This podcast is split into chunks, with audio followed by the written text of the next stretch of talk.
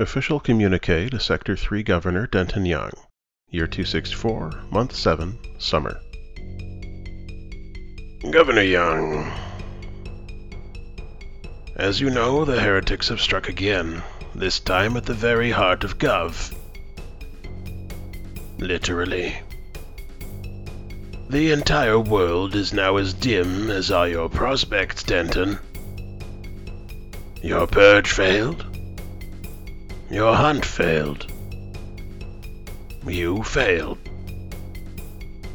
You're a failure. Your swift work in rebuilding Town 3-7 and increasing productivity in Cities 3 factories does not outweigh your seeming inability to deal with, or even notice, dangerous heretics within your borders. You have one final opportunity to preserve your reputation and your life. The majority of the five new Sunfalls landed outside of our domain.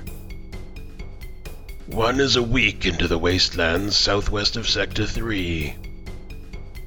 Retrieve it, and you will only be demoted. Fail, and you will be destroyed. I would implore you not to disappoint us again, but it seems that disappointing us is your only skill of note. I look forward to watching you fall. But will settle for being pleasantly surprised at your mediocrity. Doyle in Gov's light. Sun Minister De Winton, left hand of the Church of Gov.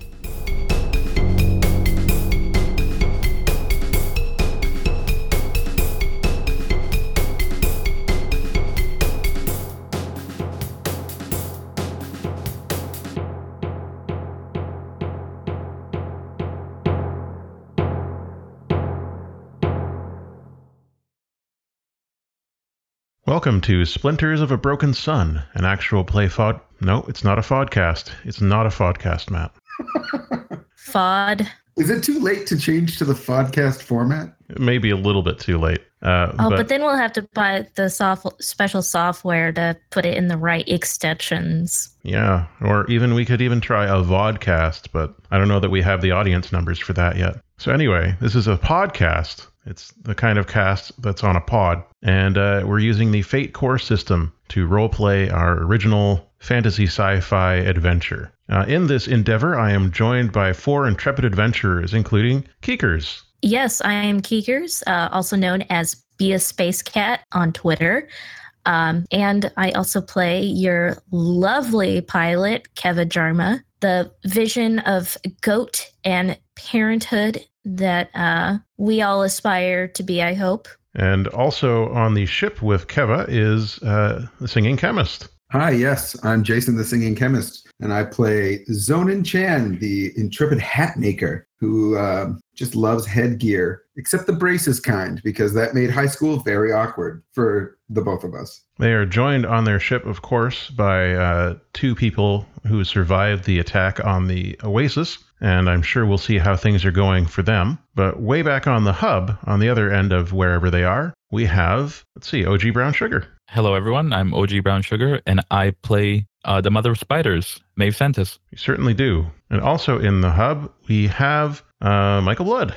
Hi, everybody. My name is Mike Blood. I play Emran Pak, and uh, he is known as the puncher of religious extremists. Okay, we'll put that into your title. Now, we have got our party still a little bit split at this point after a tumultuous Chapter 7 in which the two were separated by chance and fate and just general meanness. So, we're going to open up in the hub with Maeve and Emran, who recently returned from their adventures back through the mall, pursued by the Evangelical Order, and in fact, the Seeker himself, Quanjoy. Little did they know, he has obtained a sample of Emran's blood. They were able to flee back through the uh, transportation system using that blood to anoint the children and caretakers uh, with whom they were escaping, and that brought them back to the hub. Once there, They uh, got Mandukai and Emran into treatment in Maeve's medical bay, much needed after Emran's exertions caused him to be quite physically traumatized, and Mandukai's battle with the auditors caused her to lose a great deal of blood and general strength. Meaning that Maeve is, uh, perhaps ironically, the healthiest and strongest person in this side of the room. I did take an arrow to the knee though, so Yeah, that didn't help. But at least it was just the one knee. All right, so when we left off, you were speaking with Hub, and Hub had mentioned that something was going on with Deg. In fact, they said, we have to talk about Deg. And you also had noticed, perhaps when you arrived in the hub, that there were plants growing where plants should not be. And as you are standing here in the uh, medical center slash your study, or whatever you call it, you see a new uh, growth pushing its way between two panels on the wall. It's growing as you watch, and from the end of it unfurls a red bud. That bud opens, and in the middle of it, where you would normally expect to see, say, a pistil, is an eyeball. Okay, we've gone. Sorry, I know I'm not here right now, but we've gone full Madame Pompadour, the ship from Doctor Who here. Uh, the eye flower sort of swivels back and forth like a sunflower seeking the sun, uh, but rather than the sun, it lands on you, Maeve, and blinks twice. I'm I'm seeing this right, right? That's an eyeball inside of a flower. I'm going to blink twice back at it. Uh, another shoot pushes through slightly below that one, and uh, after a few moments, this one uh, begins to open up uh, a flower that is sort of like a Venus flytrap look, but still a, also kind of a rose. And it appears to be a mouth attempting to say something, but it can't speak for some reason. It's just making dry uh, noises of petals or plants rubbing against each other. Extremely fascinated, but very uncomfortable. Emran just like slowly rocks back and forth on his feet or um, in the bed because uh, really doesn't know how to process that. It's worth noting that both you and Mandukai are too large for the beds that are in this room. So your feet are your feet are sort of dangling over the edge, uh, over the bottom edge. Uh, Hub is standing there as well in all of their uh, Technicolor glory, and they're like, "Yeah, this this is what this is what I meant. This just keeps happening all over the station." Has Deg managed to communicate at all? Not really, but I think I know where he's gone. At least his main body? Probably to the water, no? Uh, well, look, before we can say. And then Hub stops and flickers and then goes out. Okay. Maeve, I think there's a large, either a large tendril or the entire mass has breached um, hub servers or whatever they're called. That would make sense. I, I will try to communicate by saying uh, one blink for yes, two for no. Do you understand? It blinks once. Are you Deg? It blinks once. And then it pauses and it blinks twice, pauses, and then blinks once again. Okay, that's definitely Deg. Can you lead us to where you are? It uh, blinks once, and then the mouth part uh, sort of withers and falls off. It dries up as you are watching, as if it were under the desert sun, and then just sort of crumbles to dust. And the eyeball looks towards the door leading out into the hallway to the rest of the shops here in the west side of the hub. Emran looks over at Mandukai and says to Maeve, I think she'll be okay, but I'm not going to be much help unless we have some sort of wheelchair. Uh, there are, of course, Mandukai is uh, not alone, and someone comes in following uh, those lights that light up on the ground. The lights are intermittent and flickering, but the person who has come in uh, is uh, Maeve and Emran. You would recognize them, of course. Uh, sorry, you would recognize her. She is the caretaker who escaped with you, uh, Jasta Hong, whose heart builds futures. She walks in and is just sort of looking around in bewilderment. Uh, the ghost was talking to me, and as they were telling me I should come over here, uh, disappeared. So I've just I just followed the lights. I'm here now. Thank you for coming. We're trying to sort that out now. Could you stay with Mandukai for a while? Yeah, of course. The the children are well. They're I, I guess playing is the best word for it, but we're trying to keep them occupied. Uh, the, many of the lights have gone out, so I'll stay here, and uh, maybe you can go and get that fixed. That's the plan. Maeve, could you help me get into a wheelchair? Do we have wheelchairs? I was just going to have him ride on bugs. Um, I'm 100% fine with riding bugs, though. there's probably like an Xavier style hover chair around somewhere, but uh, you may or may not know how it works yet. So a bug may be a better choice. Bring to me the spider hunter. I shall ride him. I'll bring Chitter, since I assume he's still cooped up. Uh, he's not. He's not where you left him. That pen is empty. My sweet baby boy. Like somebody opened it or something broke it. It looks like it has, you know, the the door is intact. So presumably somebody opened it and then closed it again. Um, I look over at the eye stalk and say, Deg, did you let out the centipede? It blinks once. I see. Is looks- there a good reason for that? It blinks once and then sort of swivels back to look at the hallway again. Are you Well, okay. dangerous? It blinks once, and then a pause, and it blinks twice. Emran just sort of nods grimly over at Maeve. He has a familiar look in his eye. I guess I'll summon just a big ant or two to carry Emran. Okay. Some large ants appear. You're in the hub. This is your place of power. So the ants appear to your call. Uh, they crawl out from the hallway in there. There's two of them. And they uh, sort of, I guess, Emran, you kind of roll onto them? Or Yeah, I guess I just sort of heave myself and like straddling probably won't feel good because my knees are ruined. Yeah. I guess you're, you're sort of lying on them. And Can we Yeah, I'm put him on the of- stretcher Mandukai was in? you you could use that if you want. I'll take it. Yeah, we'll just MacGyver it onto the ants, I guess. Okay. Uh, the ants have no trouble pulling it. Uh, even one ant would be enough, but with the two, that's that's plenty. Uh, these ants are about the size of like a Saint Bernard, and they are Jesus. like shiny black, l- large worker ants. So they pull the travois out into the hallway, and as you're there, there's another eye flower that's grown, and it is pointing uh, to the uh, pointing back towards the central area, back towards the food court. Actually, I'm still hobbling because I got shot in one knee. I guess I'll just summon another ant for me. Okay, so you get on the back of an ant, and you're riding the ant. It's in, the ants are marching. One by two. Hurrah. I mean, I'll continue to follow the eyeball, but I think I want to reach out to the Evan Dowager and see if she knows anything about what's going on currently. She's around and uh, not particularly thrilled that you're here, but you already reminded her of your presence last time when you first got back. And um, it's difficult for her to communicate specifics with you, but she is sort of communicating um, not necessarily danger, but disruption, the type of thing that she does not like. A disturbance in the force.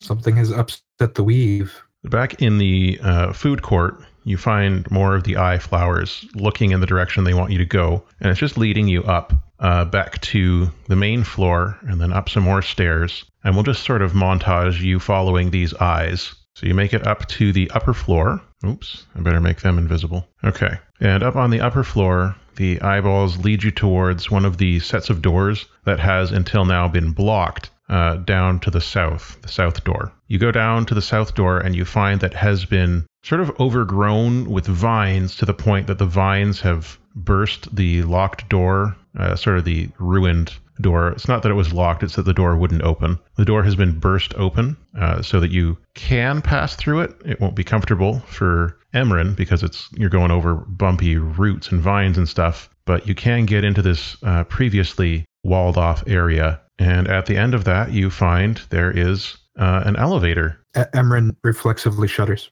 Yes, it's not the not the best place for your mental state to see that at the moment. But this elevator is uh, clearly not in order. There is, however, an eye flower that is pointing you to the left, where you see that there is a set of stairs with ramps um, that will lead you up as well. Maeve, Yes, as soon as we get Hub online, we should activate that beacon so we can get the ship home. exactly. Just wanted to keep my priorities straight. I'm a bit bewildered. Of course. This might be a bumpy ride. Do you want to go through it? Absolutely. Okay, so the ants uh, bear Maeve and pull Emran, and they make their way up these sort of darkened ramps. You can hear the sound of like water dripping in the distance. There are no lights on here. It, it's pretty dark, but eventually the ramp goes it goes back and forth, back and forth. These switchbacks alongside the stairs, and you feel like you're going up maybe like four or five stories by the time you get to this opening. And the opening leads you up into what appears to be the night sky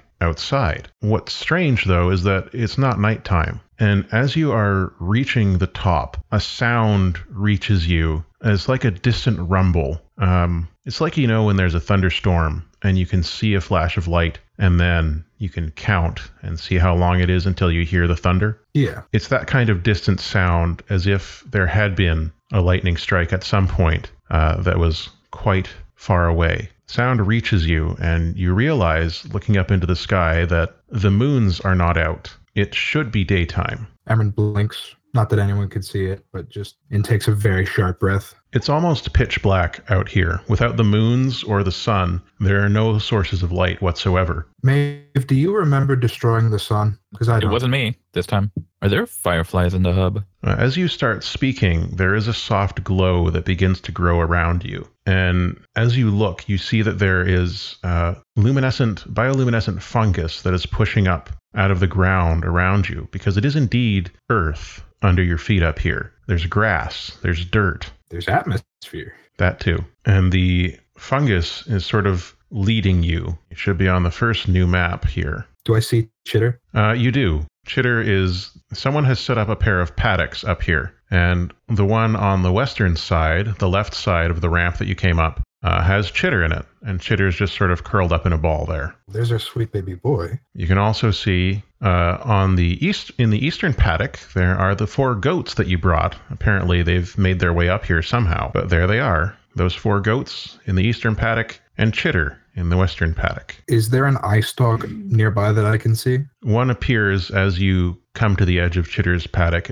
It sort of turns towards you as if it had been there grown already. This one's larger than the rest. Uh, but as you are not standing there, as you are in the travois, I guess, there, it just sort of shrinks back into the ground. And you see beneath you, not directly beneath you, but uh, just like a few feet to the north, is a huge orange mushroom cap. And the mushroom cap begins to sort of shake and jiggle, and then it rises up into the sky. And what you may have thought was just a large mushroom turns towards you and is, in fact, a person made of mushroom. And it raises a large four fingered hand and waves at you, and a mouth opens in the stalk below the orange hat and says, Hello. Oh my god, it's the best friend of the Overlord for, for the Fellowship. Thank God I wasn't the only one that, that was like, Caesar. is hello it's me deg i don't have my accent anymore because i'm a mushroom That makes sense. Different vocal cords, of course. Yeah, science. Maeve? I- I'll just saunter over, trying to like process whether or not I'd like another hive mind in the hub. Dig waves at you as well hello maeve i've missed you i've missed all of you You look well. i you know i look like uh, i look like a big darn mushroom but uh, i've had worse i suppose That's true. this is very strange for me too but over the past few days uh, this just happened i lay down up here one night and when i woke up this was my body But this level of growth over just, what, three days? Yeah, there was some grass up here when I first came up, but uh, it's it's really filled out. You don't say. Can you control it? Not really. It, I'm I'm trying to I'm starting to figure it out, but for the most part, it's just it's kind of it's it's a little wild. I'm having a tough time with it. Stuff grows when I don't want it to, and won't grow when I want it to, and I'm just trying to get a handle on it. You know, you must know what that's like. Maeve and I have been trying to get pretty good at helping the others control their powers. I think I'm going to try and just stay up here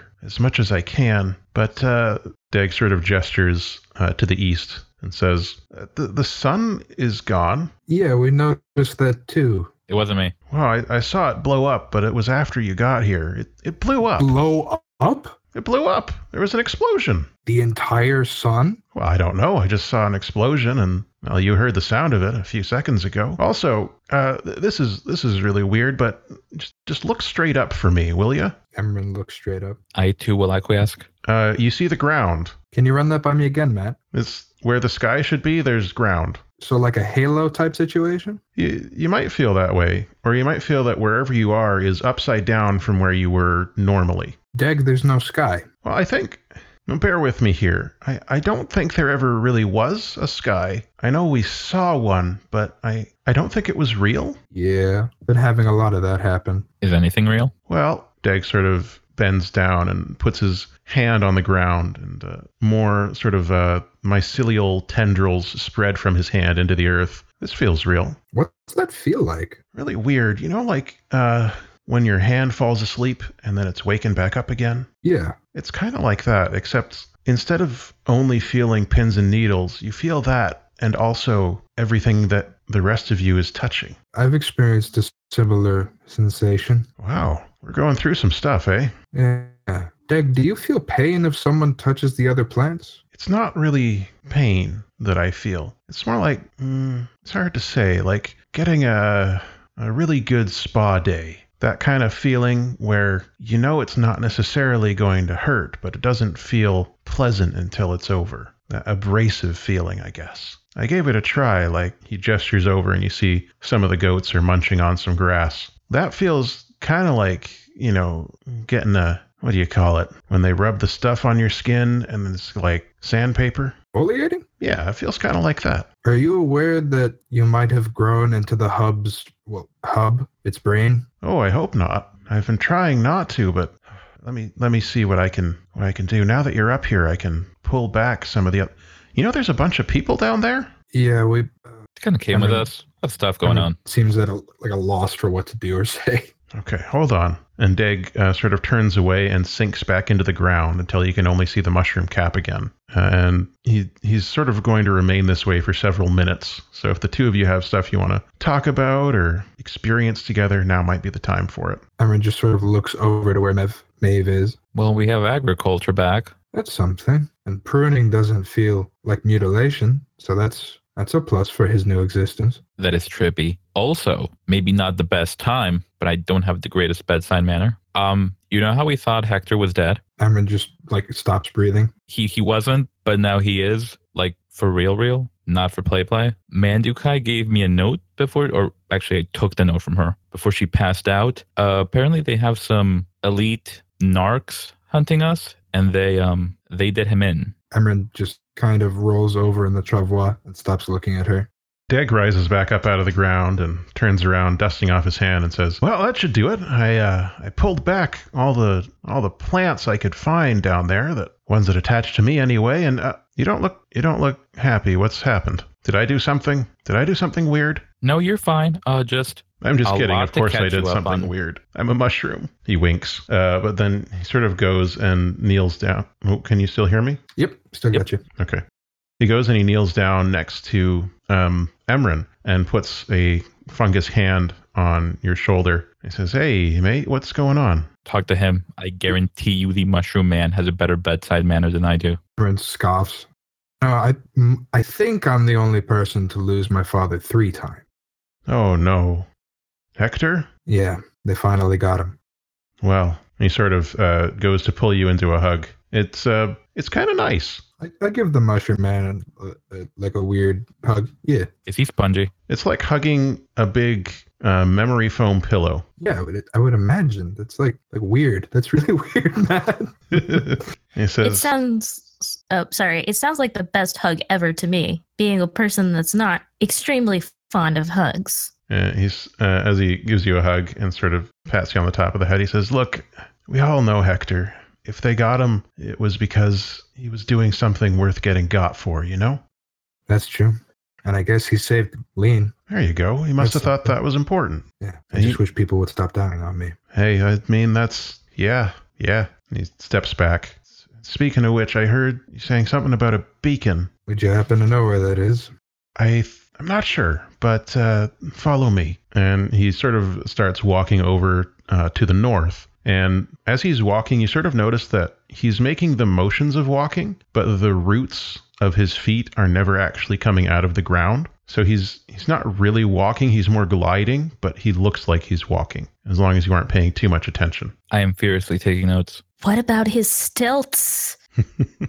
Well, uh, as he's walking along, he gets to uh, a sort of a tower that you see here where I'm clicking. That's where it would be, except I forgot to put one there. And he sort of uh, goes up as if he were extending his legs. They just keep going up until he reaches the top of that tower there. It's about uh, 15 feet high. And he's sort of poking at the top of it and like, yeah, I think, uh, I think this might be it. It looks kind of like a lighthouse. Uh, I mean, I've only seen lighthouses in, in the picture books from the northern sectors, but that's what it reminds me of. So maybe Cameron. there's something here. Emran starts nodding and reaches out to the uh, the tower and touches it to see if there's SGM in there. Oh, it's full of it. Uh, you can feel it, and it is sort of a. There's a whole network in there that you would now recognize as being uh, sort of an electronics, and some of it is maybe corroded or something like that. And it looks like there are some connections that should be connected but aren't. You also don't sense any power coming through it right now. Okay, so I want to do two things if possible. Mhm. One, I want to feel out for where the the power blockage might be occurring, and two, as far as getting the device itself to work, I want to see if I can jury rig or bypass any of the connections that would need to happen for at least just like a like maybe a to get it to run for at least a few seconds so the ship can pick up the signal. Okay. So you can see that there is definitely an issue. Some of the some of the connections in there need to be reconnected. Uh, as to the power blockage, part of it seems to be that there's no power making it this far up to the hub. It seems like the hub is in some sort of low power mode. And as you as you are sort of tracing those connections back down towards the generators that you remember from the uh, sub basement, you can see that it's not because of Deg's plants. Those did not cause this issue. It's because there are some panels somewhere that were feeding lots of power in here and are no longer doing so. Would someone have had to manually mess with those? No, uh, it seems like whatever was whatever was feeding those panels power is no longer doing so. You can see there's some residual heat in those panels as if it were a fairly recent change. Oh no. Oh no, oh no, oh no. I hope I didn't kill Hub. So can you remind me what you said again as far as the connections within the device itself? It's basically there's some broken wiring that you're going to need to fix. Okay, but I can do that from this location. You if can I do that have from he- replacements. You could do that from here. It's possible you could even just make it grow a bit, but you'd have to make a roll for that. It's similar to what you were attempting to do with the amp back at the Oasis. Slightly larger scale though here. I mean, I, I could make a crafts roll to see if I can make that happen, or Okay. a will. Um, okay, let's start with a will roll here to see if you can sort of grasp these broken connections with your mind. All right. Uh, let's see if Emran has fried his brain too much. Can I help at all with will rolls? Yeah, I think you can help with will rolls, offer advice, encouragement. Focus your psychic power through me. That's a plus one, right? What's Maeve doing or saying to offer this kind of support, I, I coach him through breathing through his diaphragm. which is still fairly painful from the broken ribs? Got a few floaters down there. It's it's not great. Okay, give it a roll. I just want to be sure it's a it's a plus one modifier from the help, right? Yes. Perfect. Okay. So you're able to reach in there and sort of you're imagining that it's your hands taking a hold of these severed connections and you're able to grasp them in your mental hands with your your roll of 3 there. And now you just have to weave them together or encourage them to reconnect through these uh, like reroute them basically. If I were to bump uh, my three to a five with an aspect, would that would that change that outcome, or do I need to make another roll? It's a crafts roll that you have to do here. Sure, sure can do. Emran uh, turns over to Maeve with, with one hand, um, like grasping like a fixture on the the device. He says, "I'm gonna try and get this fixed, uh, but whether I do or not, we're gonna have to head into the basement to see about the power supply. Something's very wrong." Gotcha. And can I help with crafting at all? Not with crafting. This is because this is inside his head, basically. Okay. How about another three, Matt? It's a three. Nice. That's uh, that's, yeah, that's a good roll. And you are able to find new routes to move the undamaged connections through. And uh, now, as far as you can tell, this will work at least temporarily once there's some power getting up there. Emran um like wipes some blood away from his nose. He looks over at Maeve. He's like, "I think I've uh, uh I think I've got it connected up here. I just need to go see about the the power." Now, okay, ho- ho- hold on, hold on. Deg says, lowering back down. I think, I think I've got an idea. Can you, uh, is it, is it, is it wires or something in there? Yeah, plenty of them.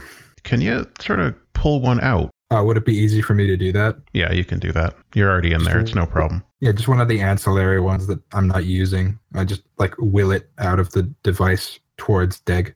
Deg sort of takes it and he's looking at it and he sort of he seems to be sort of like psyching himself up for something. And he says, "Uh, well, here goes nothing." And he stabs it into his abdomen, like right into his sternum there. And there's a sort of a sudden he goes into like a T pose basically. His hands rip away from the wire as soon as it is uh, penetrated into him and his head is tilted back looking straight up and you see just for a few moments a bright light shines at the top of this tower and then you hear a crackling noise and Dag is sort of flung back away from the wire with a black smoking hole in his chest. And he's not really like flung back, but his body goes backwards and his legs stretch out to accommodate that. And his body sort of softly impacts the ground uh, about 10 feet behind where he was. But the beacon was on, at least for a few seconds. And we're going to switch over to the ship.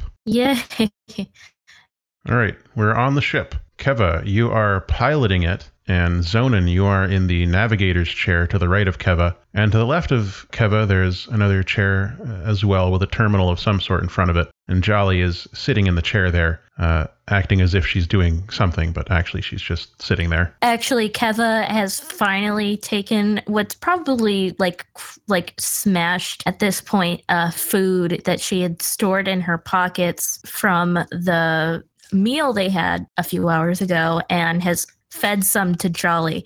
But she has like a now slightly bruised apple in her other hand, and she's kind of eating it a bit smugly, having done a somewhat happy with herself feeling. Yeah, of course. Um, okay, so the ship is flying, and we are picking up from where we left off. The beacon uh, is intercepted by uh, Zonin's station over there on the right, and you get the notification, and the ship suddenly feels much more relaxed because it has a destination. And the ship sort of uh, is asking you, Keva, if it's okay to go there. Um, Keva's going to say yes. Yes, it is. You feel sort of like a tugging on your mind, uh, as if it is trying to. Have you ever ridden a horse? Um, I have not. Okay. Uh, once as a child, but it was just like you know, you sit on the horse and they lead you around the paddock.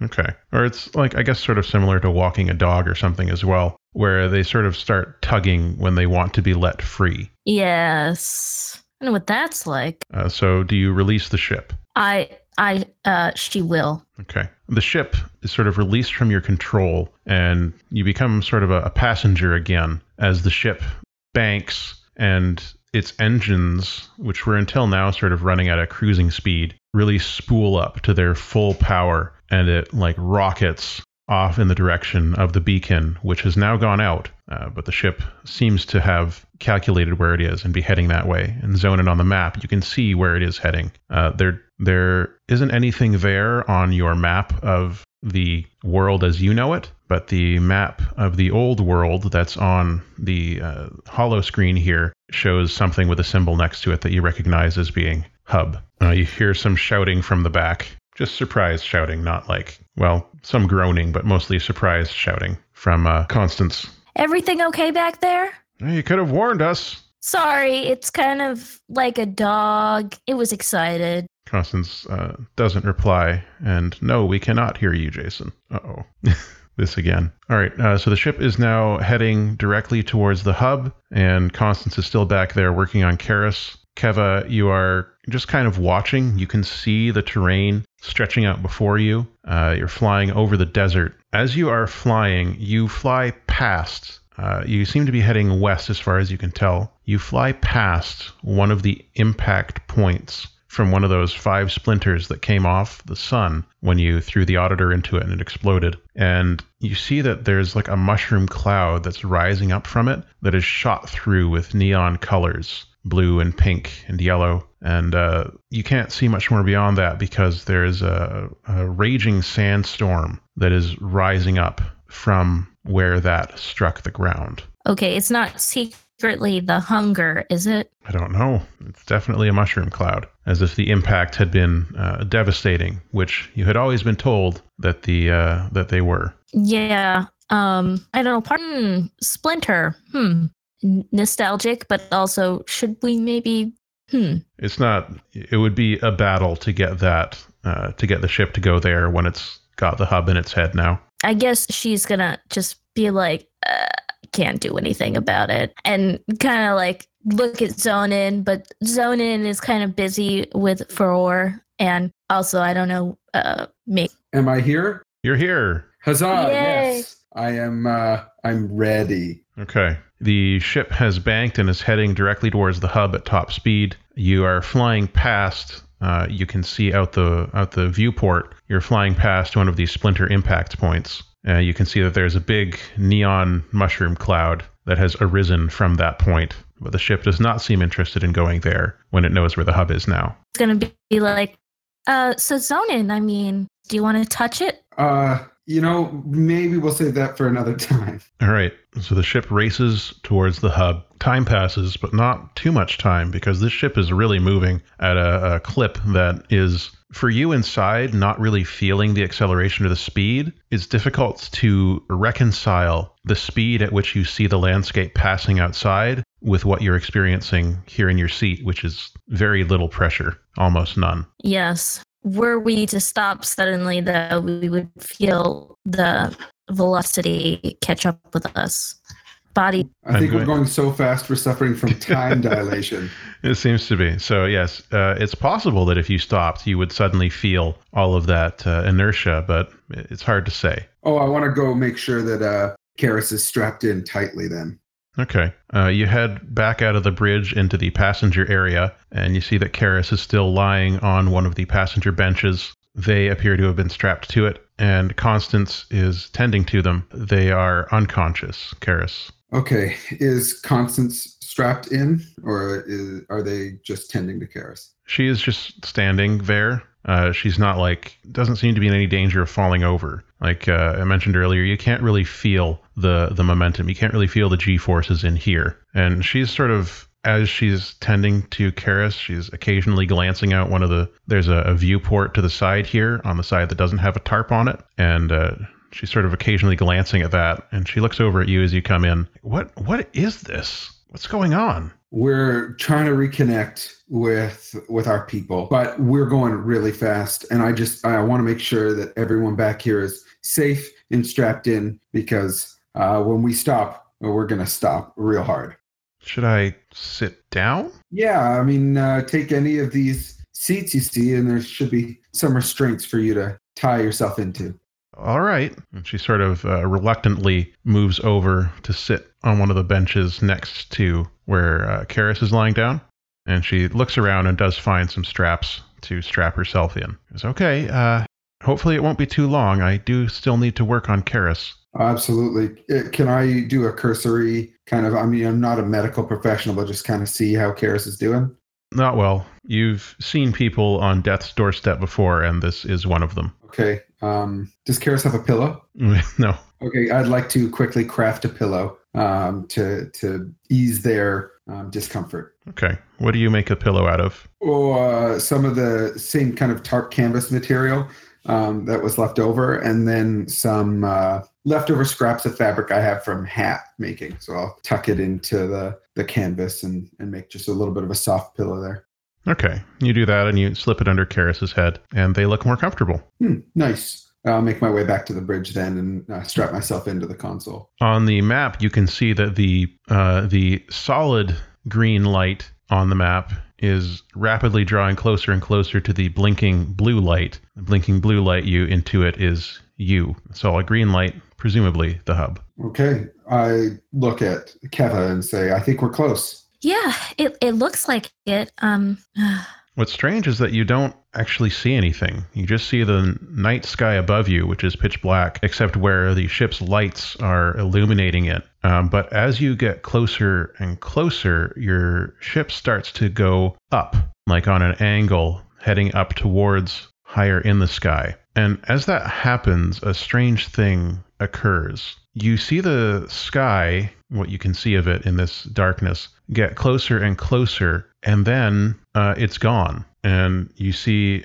where the sky was in the distance, more ground. Are you seeing what I'm seeing? uh-huh. Yeah. Uh, what? Did we just turn back toward the ground? I I don't know. And ask the ship Yeah, you can ask the ship if you'd like. What do you try and ask the ship? What just happened. Like, why is the sky like now the ground or whatever? Uh, The ship doesn't fully understand what you're asking it, but it sort of um, puts a different picture up on your display. And the image that you see is now below the ship, and below the ship is the sky, but it looks a little bit different. And the ground you see above you looks a little bit different from the ground that you were flying over before. Quick out of character question for you. Yep. Um, would Zonin have ever played the game Terranigma for Super Nintendo? Probably not. I see. Then he has no idea what's going on. Uh, the ship does a bit of a, a half roll so that its belly is now facing the ground again and its top is now facing the sky. And it uh, is approaching what you now see is uh, sort of a, a mass coming out of the darkness that is near where you are in the sky now, which is sort of where you were in the sky before. It, it's sort of like in a halfway point between the ground you saw before and the ground you're seeing now. Is this large mass that's not very well illuminated because the sun is gone, but you see below there is a, a tower of some sort and three faintly glowing round pads. Well, round clearings on the ground. You can see a few figures down there below as the ship comes in and circles and circles and starts slowing down uh, to fly down and, as far as you can tell, uh, apparently land on one of these circular clearings. Oh, okay. So I guess this is the surface of Hub that Hub mentioned. I hope. It seems to be. Are we in the sky? I'm very confused by all of this. Yeah, I know. I mean, like everyone knows that the domain is flat. I'm just trying. I really can't wrap my head around this. The ship's engines turn downwards now that it's nearly at a stop, so that the engines are pointing at the ground, which was in the sky, but also not the other ground. And it slowly comes in, and just before the engines touch the ground, they flip back up again, and the ship touches down pretty lightly on one of these circular clearings. Kev is going to uh like speak like good job ship good job thank you very much The ship seems pleased and also relieved. I run back to uh, check on Constance and Karis. You hear a hissing noise as the ramp at the back starts to lower as well. Uh, Revealing hundreds of snakes. Lots of snakes there. Uh, Constance has already gotten out of her seat as soon as she saw from the viewport that she was on the ground, and she is back to uh, Karis. She's wiping some more new blood off of him and uh, is looking concerned. Well, Constance, Karis, welcome to Hub in the sky. Keva, on the viewport, if you're still up there, you can see um, it looks like Emran and Maeve next to this tower. um normally if they hadn't been so separated she would also go check on them but she's gonna like oh gosh wait. She's about to dash out um and and try to get to them but then she realizes hold on a second and then she goes back and um tries to take like the drawer out that Furor was hiding in because Furor is gonna miss the sand. You know that's the natural habitat of the golden mole right. and she's gonna It's difficult Yes. to try and, I mean, you can't really pull the drawer all the way out. It's attached to the console, but you could maybe remove the sand from it if you had something to put it in. Um, while that's happening, Emran and Maeve, Deg is, it's been about five minutes since the beacon went off. Uh, Deg is still lying there with the, the sort of the smoldering hole in his chest. But you see that familiar chicken ship fly into the sky at astonishing speed, then circle and slowly make its way down to the ground, and the ramp begins to open. What are you two up to? I will check on Dag. Yeah, Emran r- also rushes over. On his travois? Emran will will the ants to rush him over. I just have them follow me like a convoy. Okay, the ants follow you over. Deg is lying on the ground. His sort of, he had these eye holes, slits. They are closed. Uh, there's no evidence of the mouth that was there before, and uh, he's not moving. There's no sign of breathing, but it is difficult to say whether or not that's a problem. Chest wounds are bad enough to treat, but how do I even sew this back together? I refuse to believe a fungus warlock can be felled so quickly, and I'll just poke him a couple of times. Uh, your, you know, your finger sinks into his side, uh, and then the flesh of it sort of slowly springs back out, which you would probably take as a sign that this particular fungus is not dead or dried out or rotting yet. But it's possible that you will need to treat this patient more as a mushroom than as a man. And uh, there are certain conditions that help mushrooms grow. I know a so lot he's a about mushroom mushrooms. of a man he's a mushroom of a man Indeed. Should we bury him? Emran is running his hands through his, or he's really just like has um, his left hand just on his forehead. He has no idea how to proceed. Since I assumed they went back to rescue more people on the chicken ship, and after seeing Dag like this, I'm just going to assume that I have a lot of patience. So I'm going to start calling more ants because this is just turning into general hospital here. Okay. Uh, you can feel them approaching. Uh, Zonin and Keva, you can see that Emran and Maeve are huddled around something on the ground. Um, since the drawer plan didn't pan out, Keva's now like, oh, whatever, I'll get the sand later, and kind of runs out and is like, hey, All right, that happens. You can hear that. Everyone can hear that. Maeve, Emran, how are you? And then Keva kind of like realizes, like, she looks at them and she's like, no. And she kind of runs over and is like checking them, like kind of inspecting them. Yeah, they're uh, Emran in particular is in terrible shape. It's uh, a miracle that he's conscious and even as mobile as he is right now in a, uh, a travois. Maeve has had an injury and appears to be riding an ant rather than walking because of it. And they're sort of gathered around a mushroom in the shape of a person. Keva kind of like tries to like pull them in for a group hug as much as she can. Zonin, are you coming out as well, or are you hanging out in there with the other two? Well, I want to I want to get um Karis like prep to come out because I mean his situation is is also dire and we've got to get them to hub. Constance is saying, "Okay, let's. Uh, you can help me out. Uh, we can we can lift him up. I'll take the legs. You take you take the top. Okay." All right. I, I brace myself and, and get in position and gently lift. Okay. Uh, she lifts as well, and you're able to carry Karis down the ramp. He's just kind of flopping between you. Karis is like dead weight at the moment, even though they are not dead yet, as far as you can tell. Uh, you bear them down the ramp out onto this strange surface that is like a grassy pasture. And you can also see Keva, Emran, and Maeve all in their various states of uh, health gathered around the mushroom in the shape of a man. Emran, Maeve, it is great to see you. Uh, Karis is not in a in a good way, but it looks like what what happened to you two? Hi, Zonin. Emran is just staring at the mushroom man. Hi, Keva. The usual happened. Also, Dag is a fungus warlock, and it seems he's joining What? the Legion of Paper. Yeah, he's Oh. a mushroom. He's cool though. Seems to have control over the biosphere. I think this beacon, he charged it with his own body. I don't think he's dead, though. He does look pretty dead, though. Uh, Mushroom wise, he's fine, but um, this will be an interesting patient. Also, um, we may need to scavenge the ship's battery because Hub just went offline. Some sort of feedback. uh, I think maybe running those old generators for as long as we did, we needed more power couplings or something to control the flow. I, I don't understand it yet. Some of the ants that you summoned make their way up the ramp. Also, Maeve, I don't want to put a strain on you, but maybe you can get a burrowing beetle so we can get Dag underground. Will that help the healing? Probably. I mean, since I know a lot about mushrooms, can I'm just I'm just gonna start cultivating him like he's a mushroom, I suppose. Yeah, so you get him somewhere dark and uh, find the dampest area and uh, start sort of just covering his body with uh, with dirt. And that's what you're getting some of the ants to do, I guess. And uh, some of the others are probably going to try and they they come up to Constance and Karis and Zonin, and uh, Constance, of course, screams but manages not to drop Karis's legs. She's like, "What is this? They're fine. They're fine. They're just put him on the ants. I'm not putting him on a monster." Don't worry Hey. about it, Constance. It's it's okay. Don't call Jeffrey a monster. Jeffrey and like um Emran is just like his focus is coming back, and the other ants won't harm you. Maeve has complete control over them. it's like a bunch of goats, but they don't give milk.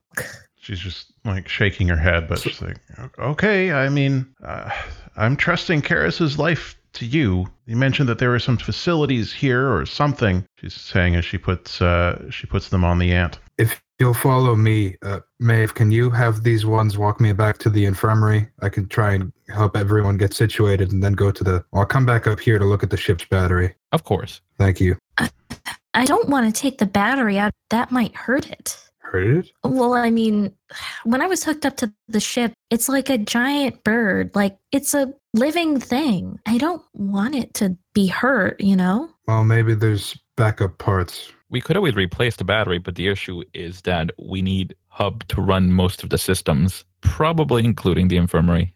Yeah, I guess. I, I just Could we do like maybe a power transfusion, like with a blood transfusion? That's an interesting idea, but I'd need some pretty serious cables, and I don't even know if they would interface. Oh, I mean, I could help with that. Um, I kind of interfaced with Matt Damon on the ship, in the ship. I connected the two of them. It was weird, and I wouldn't want to do that again with Matt Damon, but I think doing that with the ship and with Hub wouldn't be bad. Maybe. Either way, let's get these people down to the infirmary. The ant that's burying Karis is already on its way down the ramp uh, with Constance in tow. She's not letting uh, them out of her sight. And uh, the other ants have gotten Dig buried in the sort of warm, damp dirt near Chitter's paddock. There we go. So uh, we've got at least two able bodied folks here uh, in terms of being in their usual level of health. So uh, Zonin and Keva, and of course Jolly is uh, skipping around and checking out the goats in the other paddock, reuniting with them, seeing how they're doing. Yeah, is Jolly like think she's in charge of the other goats? She absolutely thinks she's in charge, yes. Do the other goats like acknowledge this or are they like whatever? Uh, they just seem to be sort of patient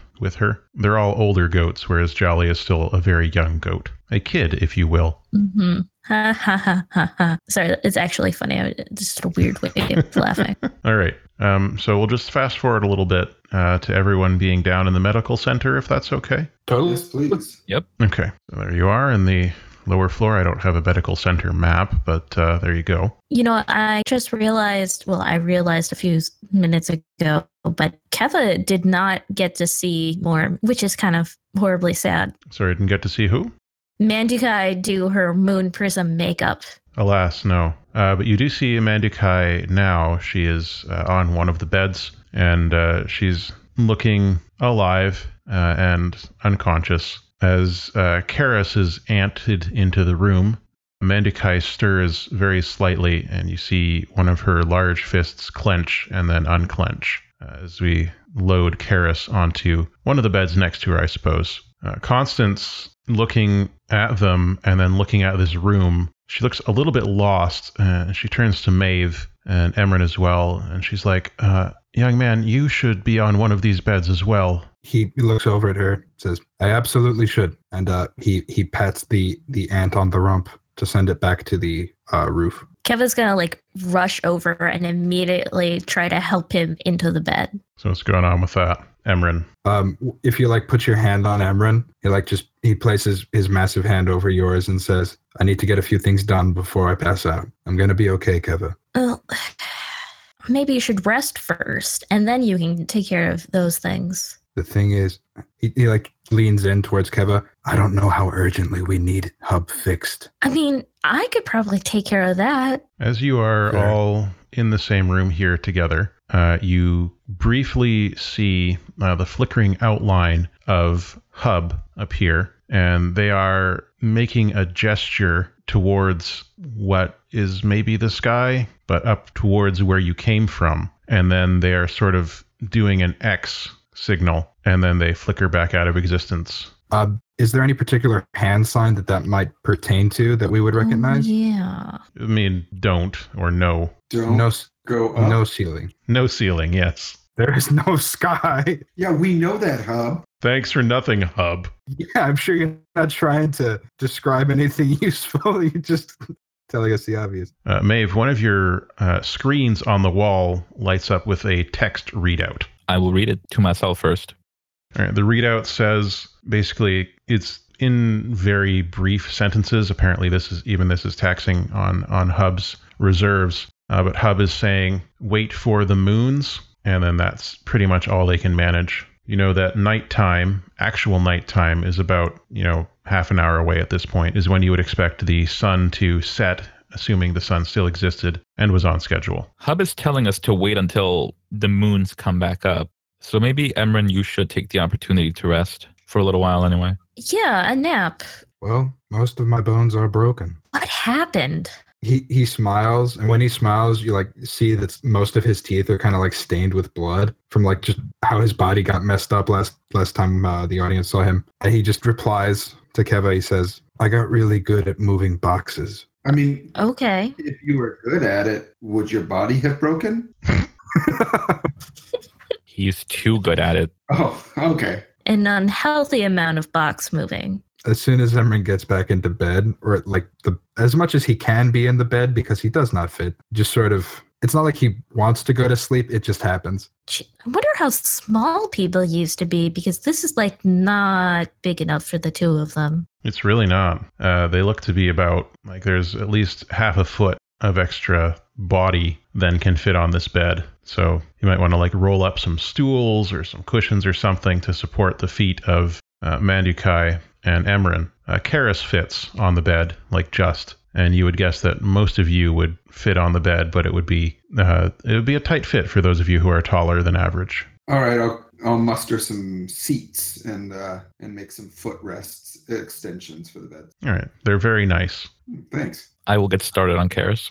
Okay. Uh, let's roll your roll your well. Okay, so Constance will catch you up on what Karis has been through and start walking you through what needs to be done. So let's roll your crafts for the actual practice of you know crafting health out of illness. Okay, that's is that the same skill rating? What do you mean? You rolled stealth. Whoops, misclicked. Just want just wanted to check there. Okay. Uh, so with this roll that you got, you are you would be able to stabilize Karis, much as Mandukai has been stabilized, but not make a lot of progress towards actually fixing all the things that are broken in their body. I mean, Mhm. baby steps. I'll stabilize first to make sure they're out of the death's door. Keva's gonna ask Constance if she knows what their blood types are to see if she's a match since she has that rare blood type. Right. Uh, Constance uh, tells you what Karis's blood type is, and uh, it's a match with. Well, it's actually a match with Constance. So Constance is just saying, you know, if we've got the tools, I can start the transfusion. Uh, seeing as Maeve here uh, seems to know what she's doing with all this equipment that I don't really understand. Yeah, Lean taught Maeve medicine. Well, then I'm sure you know what you're doing too. She does. But um what about Mandukai? Mandukai is. Constance sort of looks over at Maeve. I, I haven't been treating her, I don't know, but she doesn't look like she's in the best shape. She's stable, and I'm her match. Well, there you go. Oh, okay. Keva kind of looks defeated because that's about all she can do. Yeah. Mandukai is, you know, she has received enough blood for now to keep her alive, and Karis is being stabilized, and Constance is uh, setting up the transfusion with your help. Uh, as this is happening, you look over and you see that uh, Mandukai's eyes are open, and she's looking at Karis, and she looks up at you when she senses your eyes on her. Mandukai And- And Keva kind of like goes over and is like, We brought Karis back. You Brought me my storm, she says. Keva kind of gives a little smile. You see that uh, she is trying to move her hand over to Karis's, but she doesn't have the strength. That Keva will do it for her. She visibly relaxes once she can feel Karis's hands in hers and closes her eyes again and drifts back into unconsciousness. Oh, dang it. Keva was just about to tell Mandukai the good news. I'll have to wait. At about this time, the moons would be coming out, and you see uh, Hub appear a few minutes after the moons come out. And there you go. Hub! Keva like kind of runs over and if Hub had a physical body, Keva would hug them and she kind of like almost starts to and then she's like, "Oh wait, yeah. I can't touch you." Hub sort of gives you a, a wan smile, and they're like, okay, so, uh, with that thing gone, it looks like. Okay. Remember, I told you that whoever installed that thing in here did a bad job? Yes. They've attached it into all the power grids, every part of it. And I don't know, uh, did you see part of the sun broke off? Keva's kind of silent, kind of like, "Oh no." whatever happened with that uh, has caused it to go into some kind of self-repair mode. I don't know, but the so how they installed it was that they hooked it into all the external solar grids and then brought that energy into that fake sun, and then that fake sun was powering my solar panels, which are only for auxiliary emergency power. So with the sun gone, I can only operate when the moons are out. Do the moons give off the same power as the sun? The moons uh, use reflected light from the real sun, and she sort of gestures, uh, you know, outside. So it, it warms up the panels and gives me some power. Okay. Keva l- looks pretty guilty and, and kind of like licks at Zonin because he's the only one happens and it happened and is just sort of like, yeah. Uh, She doesn't feel as happy about what she did now. yeah. Um, Hub, what, what, what do we need to do? Oh, well, haha. Yeah, that's a that's a list, isn't it? Uh I don't know how long it's going to take that thing to repair itself or if it even can. So, we got a couple of options. One, we can try and run my power grid back into the main power grid and see if we can, you know, share some of that power, and that would bring me back up to speed. Two, you could, if that's too complicated, try and fix that sun, and then that would get me up and running again. Or three, I need I need some kind of other power source. Well, f- fixing the sun means auditors are back, right? So that we, we can not do that. I mean, it would also mean Matt Damon's back, but I I don't know. If we tapped you into the main power grid, would the church be able to see where it was being leached off to? I genuinely do not know how much the church knows, so I can't answer that question for you. Also, I'm Um, asleep. I just remembered that. She says in response to Constance. no, I, I mean, The person Everett who asked that question, yeah. Someone would have shaken him awake when Hub appeared. Sure. Fair enough. Um, but Keva's kind of be going to be like, um, what about like a power blood transfusion? That's that's what I that's the thing. If you hook me into the main grid, Well, I mean, I mean, like the ship. the ship does not have enough power to power me. Uh, traditionally, those ships would come here to recharge. Oh, okay. We had uh, five of those ships on the station. They went in shifts. Hub, can you, if you were to tap into the main grid, could you recharge Matt Damon? Yeah, I'm I'm sure. All right, because uh, I ran out of juice, and unfortunately, Matt Damon is among the departed. Well, uh, I'm sure they're in the power saving mode or whatever the case may be. I wouldn't worry about Matt Damon. Okay, well, I I suggest we we get you tapped into that grid. If the longer the sun's out, the more time we have before the auditors are back on us. All right, so uh, I'm gonna go. I guess I will work on finding where you can do that. Uh, kind of like wants to ask Hub. She's like, um, when I was on the ship and I can, I kind of connected into the ship and she kind of like lets her hair out actually and is like, um, this, I connected the ship to Matt Damon and then, um, we kind of made like this weird, like group of us, the that three the, of uh, us. Is that that blending we were thinking about? Yeah, just it was weird. I wanted to know if you had any idea about that. Uh, beyond the whole idea that you have that blending ability, that's really all that I know. Okay, so um, that wouldn't help in this situation, I guess. I, I don't know. I don't I don't see how it would, but it's uh something you could think about. Okay, sorry Uh, to bother you. No, that's you know you got you have to remember what I am. This is this is what brings me happiness in life is helping people. I'm just, just right now. There's uh, a lot of a lot of problems. Uh, Maeve, I don't know if you could get your hive to help me with getting the some more rooms ready uh, in the hotel. Right now, the kids are I've got them out in the food court, but uh, I don't know how they would react to seeing a bunch of giant insects cleaning out a room. So maybe we could just get some rooms ready. Sure thing. Great. Okay. I, I have to turn off this avatar for now to save some energy. And uh, Hub winks out of existence again.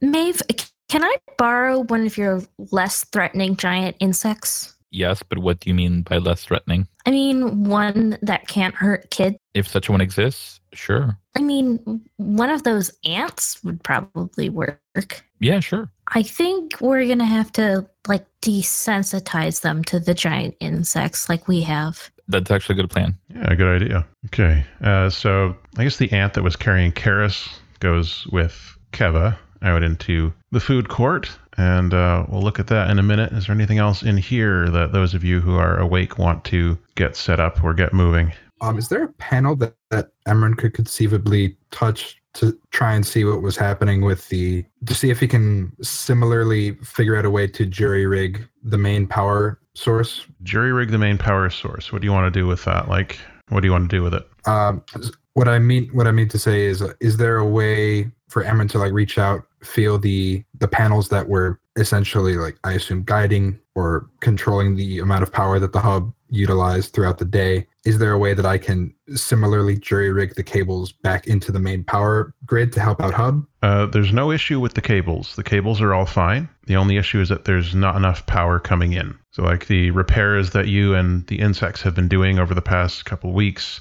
like they are holding, they're fine, they're strong. The issue is just that the source of the power is now half of it, or more than half of it, is now gone. Understood. Okay. Okay. Uh, but if you do reach out and check, you'll see that the panels are now angled towards the moons and are receiving power, not as much as they would get from the fake sun, but uh, there is power coming in enough to run essential systems, but not really enough to store for the daytime. Are there any other solar panels that I can reach out and feel like on the surface of the station itself and then reroute them to the hub?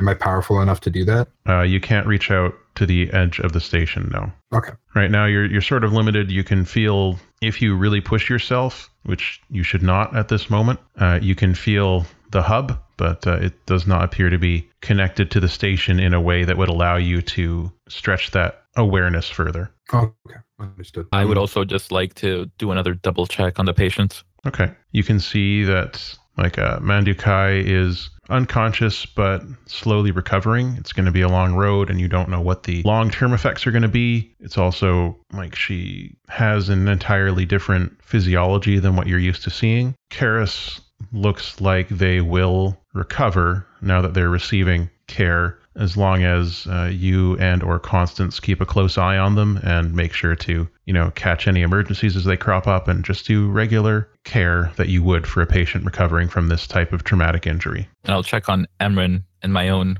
developing skin condition. yeah you've been pretty itchy today. It's been getting worse. It must not be a lot of humidity in the hub for some reason. Emran is not in the best shape. It would really be a good idea for him to rest and to, you know, probably, you've probably already wrapped up some of those wounds and put one of those compression things around his chest to help with those broken ribs. Like he heals quickly, but he does still need to heal. It's not something that he can uh, brute force his way past. How dare you imply that I cannot will myself better? That's just the way of things. There's actually a stunt that I was looking at that is basically that. Oh yeah. Well, maybe maybe when you get that one, you'll be able to. But for now, you have to you have to rest and recover. So you are working on that in the medical center. Keva, you have gone out into the food court where you see the caretakers and the 50 kids are out here playing around. Some of them have been making forts out of the uh, the tables, like knocking them over. They're playing at something or other. They're throwing like balls of dust and feathers at each other. Uh, it doesn't look like the healthiest game, but it's at least keeping them distracted. Keva's gonna like go over to one of the caretakers and be like, "Yeah, so um, this is Jeremy." I I don't know. I just decided that, that was the name of this ant. I'm sorry, brown sugar. They literally have a new name every day. Uh, so the kids turn and they see uh, a very large dog-sized ant standing next to you with its little, uh, I guess, mandibles clacking slightly and its antennae swarming around, and they have mixed reactions. But you could probably help mitigate that with some rapport. it always comes back to that. It sure does. Uh, can I join in and try and make it fun for the kiddos? Yes, you can. Which one of you wants to? Which one of you wants to take point on rapport? Let Jason do it because I am so burned. okay, I'll uh, reach into my hat bag and grab a uh, clown hat because the kids love that clown hat. hmm They do love the circus. Okay, so roll your rapport, and you can add a plus one for the assistance from Keva. Okay, that would be a three. I forgot to put the plus one in there. Okay, uh, so the children are initially, probably most of them are pretty horrified by the apparition of this ant. But once you put a clown wig on it, and the ant continues to just stand there placidly, and uh, you know, Keva introduces it as Jeremy, so it has a name which they recognize. It helps them sort of calmly approach it, and a couple of the kids start coming over and like reaching out to touch the ant and then sort of scampering away after they touch it and feel its chitinous exterior. Keva's gonna try to like with um Zonin like entertaining them. She's gonna be like the person that you know how like sometimes it's like this is the funny person and this is the person that's giving you the actual facts. Mm-hmm. So she's kind of like, this is Jeremy. He helps clean around here. He belongs to Maeve, who she gathers they've met or at least seen. And, you know, she can, she's trained these giant bugs to help us around here. And, you know, he's like, he does he and other ants and other bugs do stuff and she kind of like then is like and you know like jolly jolly is a goat and goats help us pull stuff and give us milk well you know this ant helps with this stuff, you know. They seem to understand. They're they're still kind of hesitant about it, but after all that they've been through, this is kind of the least horrifying thing that's happened to them in the past few days. Yeah, Keva can relate. yeah, so they're a couple of them are like playing around in between the ants' big legs and stuff, and, and some of the kids still don't want anything to do with it. But uh, you have headed off the mass panic that probably would have accompanied them just meeting these insects without having a heads up. So well done. Yay. Are some of the kids that don't like the ant, do they gravitate to Jolly? Is Jolly down here? I don't know. If she is, then yeah, you know, they they are comfortable with and familiar with goats. So if Jolly is there, they would probably go and say hello to her. Yeah, I, I imagine that she came with Keva because doing something interesting. Yeah. So with that done, there's not too much more that you as characters can be doing today beyond getting some much needed rest. So I'm going to suggest we move into some downtime for your characters and uh, take a break as players. And when we come back, we'll talk about the time that is passing and what you are doing during that time. So until the next time, all the best.